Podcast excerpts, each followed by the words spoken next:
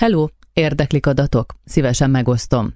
Az Üddeutsche Zeitung oknyomozó újságírója egy este ilyen névtelen e-mailt kap, és hamarosan olyan mennyiségű információ zúdul rá, amire ő és kollégája álmában sem gondolt volna. Egy panamai ügyvédi iroda által kezelt több százezer postafiók cégadatairól van szó, melyek bepillantást engednek egy eddig láthatatlan világba, ahol milliárdokat csempésznek és rejtegetnek, mégpedig óriás koncernek, európai miniszterelnökök, királyok, sejkek, drogbárok, titkosügynökök, FIFA hivatalnokok, szupergazdagok és hírességek lopott vagyonát és fekete pénzeit.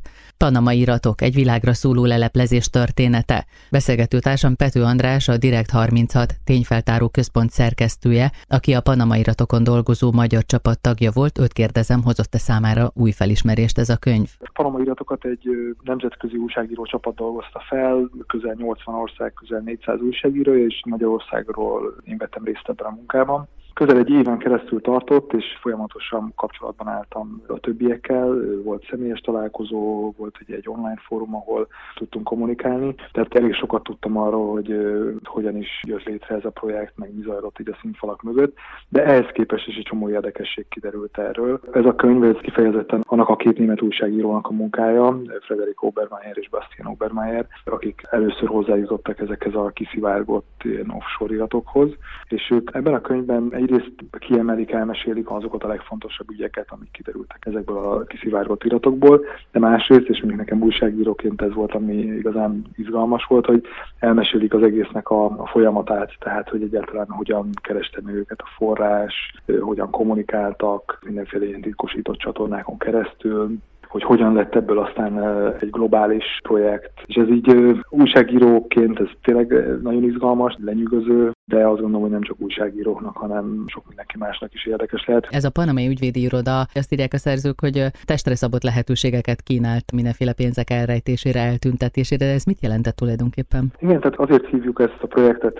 panamai iratoknak, mert egy panamai ügyvédi irodának a belső dokumentációja szivárgott ki. Ez az iroda panamai központtal működött, de egyébként a világ számos országában voltak irodái, meg partnerei, meg egyébként partnerei Magyarországon is. Ez az iroda úgynevezett offshore cégeknek, vagy postafiók cégeknek a létrehozásával foglalkozott. Az fontos elmondani, hogy ezeknek a cégeknek a tulajdonlása, használata, működése az alapesetben törvényes dolog, viszont van két olyan jellegzetessége, ami miatt elég vitatott a megítélésük, meg miatt elég komoly erőfeszítések vannak ezeknek a visszaszorítására. Az egyik az az, hogy ezek jellemzően olyan helyeken vannak bejegyezve, ahol alacsonyak az adók, és mondjuk így el lehet érni, hogy mondjuk bizonyos cégek, különböző szereplők kevesebb adót fizessenek a tevékenység után, mint ahogy kellene. A másik pedig az, az hogy talán ez a nagyobbik aggály, hogy ezeknek a cégeknek a tulajdonosi háttere normál eszközökkel nagyon nehezen felderíthető. Tehát nem úgy van, mint mondjuk Magyarországon, hogy az ember akár egy ilyen online felületen kikeresheti egy cégnek a tulajdonosait, vagy bemegy a cégbíróságra és megnézi ott, hanem itt nincsenek ilyen lehetőségek. És ezért, mivel hogy az offshore cégeket és ezt az offshore világot ugye így beburkolja ez a titkolózás leple,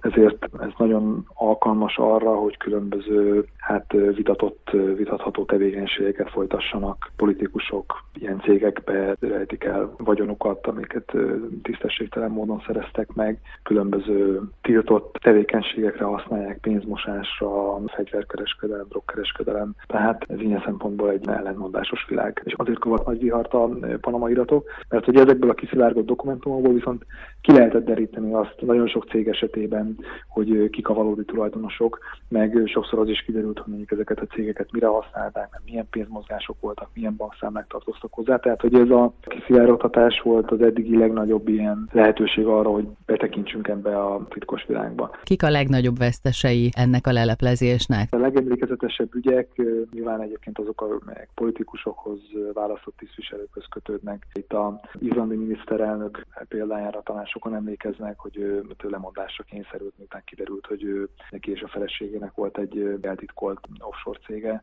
Egy-két nap után távozott a hivatalából. Ez az offshore cég, ez gyakorlatilag érintett volt olyan ügyekben, ilyen banki ügyekben, amelyekről ő egyébként politikusként azoknak az alakításában ő részt vett. Tehát, hogy itt nem is csak arról volt szó, hogy szintán volt neki egy, egy eltitkolt offshore cége, amit nem tüntetett fel a vagyon bevallásában, mint ami mondjuk itt ugye a magyar esetben előfordult, hanem az, hogy itt még egy ilyen elég erős összeférhetetlenség rendőrségi szituáció is felmerült. És hát ugye akik még voltak ugye nagyobb politikai szereplők, hát ugye Vladimir Putyin orosz elnök, ugye nem személyesen, hanem különböző hozzákötődő figuráknak az offshore érdekeltségére derült fény. Ugye itt legjobb barátja, aki egyébként egy csellista, egy, egy zenész, és egyébként ő nyilvánosan ugye azt állítja magáról, hogy ő neki nincsenek semmilyen üzleti érdekeltsége, és akkor itt kiderült, hogy mondjuk mégiscsak van, vagy volt, és ugye, hogy ez ilyen hatalmas összegek, tehát ilyen milliárd dollárok mozogtak ezeken a cégeken keresztül.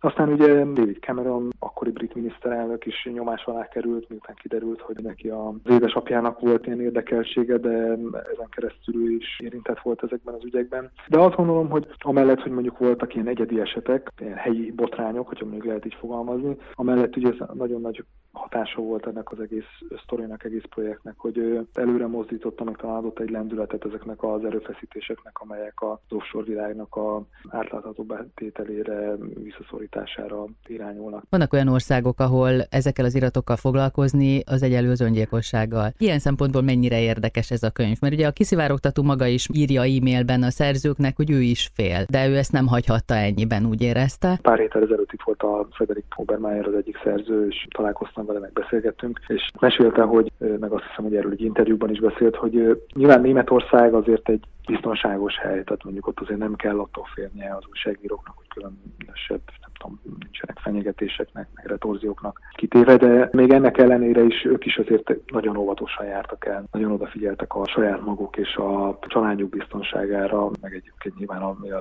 egyik legfontosabb volt, hogy ezeknek a dokumentumoknak, az adatoknak a biztonságára. De hát valóban nem minden országban olyan kedvező helyzet, mint Németországban. December elején jelentek meg cikkek kicsit ilyen összegzőleg, hogy milyen hatása volt, milyen következményei voltak a Panama iratoknak. És ott az egyik cikk az arról szólt, hogy milyen retorziókkal néztek szembe különböző újságírók, egyébként például Panamában, tehát ott ugye ez egy nemzeti iparág, és az ottani újságírókra sokan úgy tekintettek, hogy hát igazából kárt okoznak a saját országuknak, aztán afrikai országokban ott elég direkt fenyegetések értek újságírókat, tehát nyilván az országtól meg az állapotoktól függően elég komoly kockázatokat jelent ez a munka. Panama iratok, a világra szóló leleplezés története. A könyvet a Park kiadó jelentette meg.